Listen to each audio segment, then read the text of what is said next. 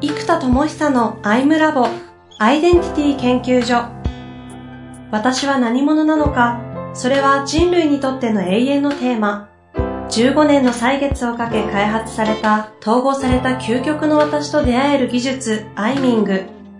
不確実性の時代を生きる次世代リーダーのためにアイデンティティの本質について語り尽くします。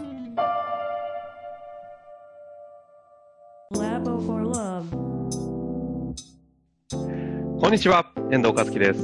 生田智久のアイムラボアイデンティティ研究所。生田さん本日もよろしくお願いいたします。はい、よろしくお願いします。あ、もう今ね、完全に生田さん、あの、ゾーンモードだと思うんで、ちょっと 進めていただいて。お願いしたいと思いますが、一応前回の復習で言うと、えー、まあ、自己一致とバコーンとハマるところはどこかなみたいな話をしたときに、生田さんが、うん、何でしたっけ、アイミングっていうのもちょっとな、実体化されてないから違うなとかいう、こう、話す中で、合宿かみたいなキーワードが出てきたんですよね。うん。なので、ちょっとそこの合宿というところから今日は軸で話を進めていきたいと思いますので、お願いいたします。そうですね。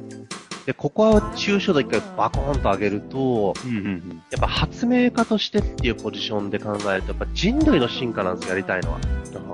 戻る、そうすると、やっぱ1000年とか2000年を超えるような文化、例えばビパッサナ瞑想ってあれ、ブッダが作ったものと言われてるわけで、それを現代人の経営者が結構行くわけですよ。そうかかと。なんかそれって、なんかもはや文化というか、なんかな、しかもブームを越した人類レベルの英知みたいな領域に行くじゃないですか。はい、はい。だから、これは自分の発明家としてですけど、英知というものをもし生み出せたり、1000年後、2000年後に残せるんであれば、なんだろう、自分の生きるっていうことにおいて、なんか、なんつうの、圧倒的に熱いんですよ。うん。この間、ちょうどあの、スペインで、あの、ガウディのサグラダ・ファミリア見に、見たんですけど、ああれとかちょっと、生田、なんかめちゃくちゃな例えですけど、生田さんっぽいですよね。まだできてないじゃないですか。で彼亡くなったのって、あの、1900確か30年ぐらいなんですよね。なのに、未だにまだ完成されてないっていうのはもう、彼の思想のもとに未だに人々が作り上げてるってこと、どんな、どんな建築物やねみたいな。えー、まあ本当そういう基準に、この人生でいけるならば、なんか発明家として生きた甲斐があるなっていう感じですよね。で、そうなると実はモデリングするのは企業体ではなくて宗教体だなと思ってるんですよ、ある種。つまりキリスト教の文化とか、例えばゴスペルみたいな文化は多分何百年も続いてるわけで、はい。で、ブッダの瞑想って何千年続いてるわけで、なんか、その、企業体でできることってブームとかカルチャーとか、なんだろうな、100年単位とか50年単位じゃないですか。うんうんうん、じゃじゃなくて、やっぱ1000年を超すものって英知だと思うんですね。まあ、1000年までは数百年2、300年越すものというか、はいはい。やっぱ1000年とかっていうイメージがあったときに、その、じゃあ3000年、西暦4000年とかに使われるかとか、残ってるのか。まあ、1000年で言うと西暦3000年で人類が使ってるのか。でブッダがすごいのは使われてるわけですよ、今。やばくないですか？確かに。キリスト様とかすごくないですか？こうキリスト教っていうこう宗教が出来上がって、なんか彼が言ったのかどうなのかも今僕はちょっと学んでるかわからないけども、少なくとも彼に端を発した宗教というモデルが、未だに多くの人の人生を支えてたり、人生の中核にあったりするわけじゃないですか。そうですね。これはやばい。ということで、モデリングするのは実は企業ではなくて宗教だって置いたときに、これね、若い時からよく考えることは、なんか5個要素があるなっていつも思うんですよ。うん。1個分かりやすく教祖ですよね。ブッダとかキリストとか。うん。で、これはまあ自分を教祖と呼びたくはないけど、まあ、開祖という意味では僕ですよね。はい。はい。うん。なんで、階層僕、で、今度やっぱりバイブル、経典がありますよね。うん。で、これはまあ聖書とかそうです。でも世界で一番売れてるのは聖書。売れてるというか発行部数が多いのは聖書なわけで、で、経典。で、今で言うと経典が弱いんですよ。まあ、相性の取説が唯一、プチ経典。だからやっぱりずっと言ってる自己統合図鑑みたいな、図鑑みたいなレベルの経典が絶対必要です。いや、これ見れば全部載ってるよってやつ。で、あと、例えばビパッサナ瞑想って儀式。例えば、婚礼の儀式とか、まあ日本はね、それがあまりに素敵だから、キリスト教徒で、まあ僕らがキリスト教の教会で、キリスト教の婚礼の儀を、あの、儀式体験としてすいいから持ってきてるわけじゃないですか。はいはいはい。そう。で、これが多分僕にとって合宿。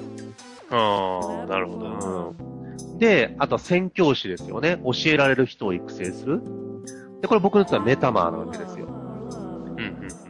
で、あとやっぱりリアルな場、人が集まる場、教会みたいな場があって、で、これはちょっと僕プラットフォーマー感覚だから、リアルの場じゃなくてバーチャルの場として、今クエスタムとかインナーツアーとかワンオンワンとかグループワークができる、人々が集まってオンラインでワークショップができるプラットフォームを作ってるんで、オンラインがまさにクエスタムとか、あの、インナーツアーズみたいな仕組みで、リアルがエドバレーだと思うんですよね。その中にビジネスリゾートがいっぱいあれば、これが境界的なポジションになっていきます。で、この5つの要素、まあ、教祖、経典、儀式、宣教師、教会と置いたときに、今、まあ、今日全部弱い。開祖の僕以外全部弱いわけですよ。うんで、えっと、じゃあこれをどっから作るかなんですよね。経典をもっとメディアとして作る必要があります。で、儀式としての体験を作る必要があります。で、僕以外にできるメタマンをもっと育成する必要があります。エドバレーっていう象徴的な場を作る必要があります。で、これをイノベーターとしては全部作り上げることができて、しかも高い基準の体験クオリティとして、うん。そうなったら、1000年を超す英知というものに届くかもしれない説。ここになんか挑戦したいですよね。は。あ。うん。うん。そう。その流れで、あ、そうか、でも、今ね、もともと、あの、合宿っていうところから抽象度を上げて、ある種参考にすべきは宗教じゃないかっていうところから今、ね、分解してくださいましたけど、うん。そういう意味で言うと、合宿は、まあ、その中の核となる一つの儀式と言われるとこの、そうです、そうです。あの、まあ、機能というか、うん。要素なん。ですかね。です。うん。で、AI は宣教師のデジタル版ですよね。ああ、ここね。はい。うん、ヒューマン版がメタマーですと。うんうんうん。だからここをテクノロジーを使って儀式にメディアアートを入れていくのもそうですし、うん。そうすると目に見えない不思議なことが全部できるじゃないですか、あれ使うと。確かに。うんうん。だやっぱ MR が別次元だと思うんですよね。現実空間に妖精飛ばしたりとか全部できるわけで、もうジョジョのスタンドとか作り放題なわけですよ、MR ですから。確かに。で、脳波系つければその人のオーラとか紫とか緑とか、なんかね、ドラゴンボールみたいな、バーンってやって、ダーンってやるとか、見えなくてボーボーボーボーボーみたいなやつが、スーパーサイヤ人みたいなやつ。はいはいはい。で、別に髪の毛黄色にするとかって別に MR 使えばできるわけだから、うんだから MR ができると目に見えない内的世界が可視化できるんですよね。脳波とか生態系使って。声色とかをね、可視化すればいいわけなので、うん。うんで、多分そこのナレッジが異常なまでに作ったから、うん、だからこれらを全部統合した場合、いや、合宿ってこれ全部必要じゃないですか。確かエドバレーっていう場所でやるし、合宿でメタマーも活躍するし、AI もセッションやるし、その儀式としての合宿クオリティも上がるし、経典として教材も合宿で必要だし、で、回想たる僕がそこで講演するとかってもそうですよね。うんだから、合宿はこれを全部集約できるものなんですよ。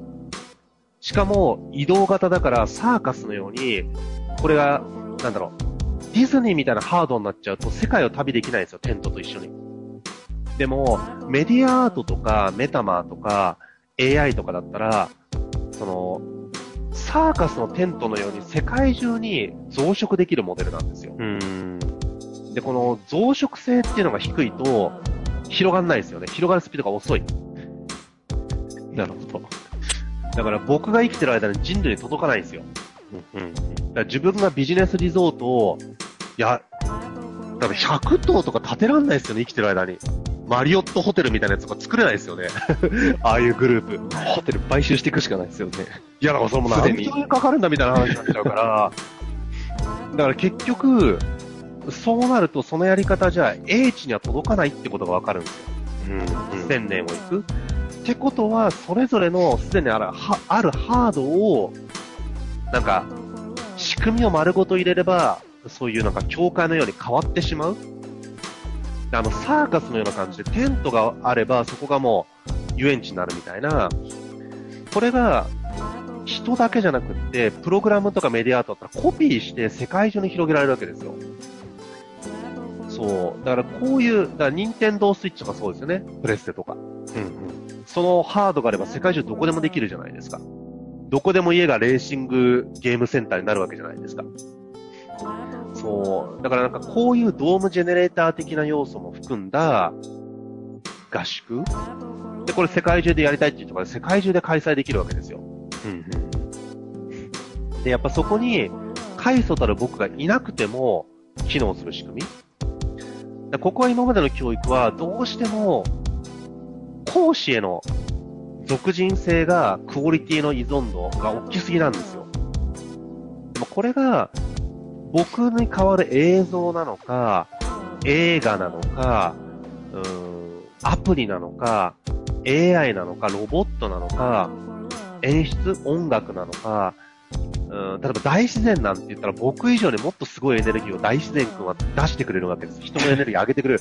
僕見たってなんか、うわー感動ってみんな言わないけど、なんか大自然見たら、おー感動ってなるじゃないですか。はいはい、なりますね。だから僕以上の映像とか大自然とか地球とかを使って、もっともっとハイエネルギーなこの儀式みたいなものがブワーンと広がればいいんですよ。っていうのを宗教をモデリングして作って、千年後に英知と呼ばれるようなものに届くかもしれない挑戦をしたいんですよね。はあ。うん。これ、エジソン先生は、生田さんのね、最も尊敬をするというか、先生、あの、先輩ですね。先輩、先輩ですね。先輩。エジソン先輩は、これで言うと、今の、あの、宗教モデルだと、やってますかね？どうなんでしょうね。エジソン先輩は GE っていうでっかい会社作って、ただ、あのーこれね、僕の捉え方なんですけど、エジソン先輩が何をしたかっていうと、電球っていう、電球という商品を作ったんじゃないと僕は思ってるんですよ。うんうんうん。実は人類の学ぶ時間っていうものを確保したんだと思ってるんですね。ほうほうほうつまり、今までは、つまり、知識を持ってる人が社会を作れる時代じゃないですか。う。うんうん。肉体労働を昼間やってて、太陽が出てる時にしか働けないわけですよ。そうそう、働いてる人は学ぶ時間取れないですよね。で、家に帰ったらろうそくだったら暗くて文字なんて読んでらんないわけですよ。ね、今だって僕らろうそくで読んでたら目悪くなっちゃいますから、でも電球ができたことで、誰もが夜の時間を学習に当てることが可能になったんですよ。太陽が出る前に早起きして学ぶ機会を作る、出る可能性が出たわけですよ。僕はこれで人類の血が劇的に加速したなって思ってるんですね、一個。電球というものが。で、夜に対話できるじゃないですか、飲み屋とかでも。うんうん。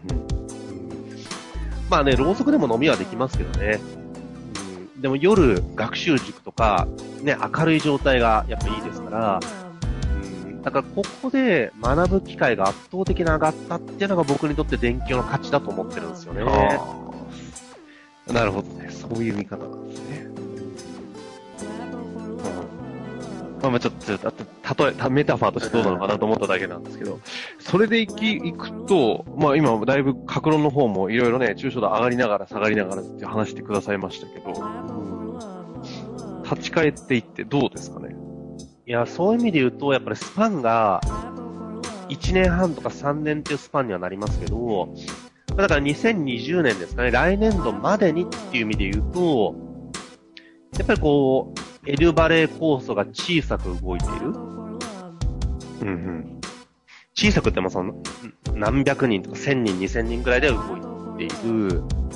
で、合宿とかも延べで言うと、いや、昔僕が学生向けにやってた NPO ですよ。年間2000人ぐらい合宿来てたんですよね。ちっちゃいのも入れれば。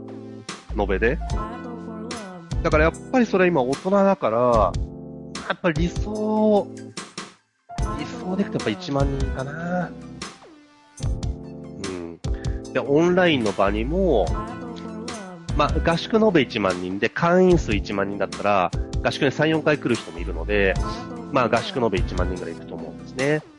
なんで、これやっぱオンラインの場自体も、やっぱ会員1万人ぐらい行きたいな2020年。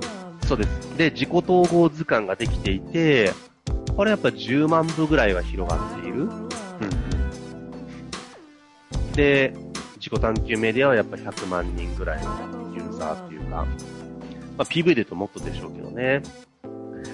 だからこれらを全部やっぱ作って循環させるような、なんか、循環さする、なんかエコシステムを作んなきゃいけないと思ってるんですよね。うんうんうんだから、なんだろうかな。自社のお客さんが増えるってやってる限り、なんか限界を感じてるんですよ。じゃなくって、あの、なんだろう、5人が銭湯で背中を洗い合うと、くるっと笑って、自分の背中洗うのむずいじゃないですか。でも目の前の人をみんなが椅子に座ってぐるって回って背中を洗ってあげると、むっちゃ効率的じゃないですか。うんうん。みたいなサイクラシー、循環システムが出来上がると、実は自分の方にみんなが集めようとか引っ張ろうとしてみんながガで飲水すると、引っ張るエネルギーになっちゃうから、引っ張り合いが起きちゃうんですよ。お客さんの取り合い。うんうんうん。お客さんが腕ちぎれそうになってる。両方に引っ張られて。じゃなくて、確かに。流れるプールですよ。あれ、みんながその方向に歩くから、その歩いたエネルギーが流れを作るし、流れに押されるじゃないですか。だから、この循環型のエコシステムを構築する。それを小さくでもちゃんと循環させるってエコシステムの構築なんですよね。ビジネスモデルじゃなくて。いや、それは自社だけじゃなくって、5つぐらいの構造が連鎖して、5つ先のものが自分の背中を押すぐらいな感じ？うん、だからすぐ目の前の人が自分を押し出してくれるんじゃなくて、押し出して押し出して押し出して押し出して押し出して自分も押されるっていう、このエコシステムを、まあ、最低3から作れるじゃないですか。うんこれを3、4、5ってどんどんサイズをでかくしていく。で、この大きなエコシステムの絵を描いて、さっきの宗教モデルもそうですけども、なんか、でっかい組織をグワンと押し出したいんですよ、僕が。なるほど。で、その組織が押し出した人がさらに次押し出して、その人が押し出してってやると、ガガガガガッといったものが自分を押し出すみたいな、このエコシステムの構築、まあだからこれサイクラシーなんですけど、僕の言ってる。うん、サイクラシーエコシステムまあエコシステムのことをサイクラシーって呼んでますけどね。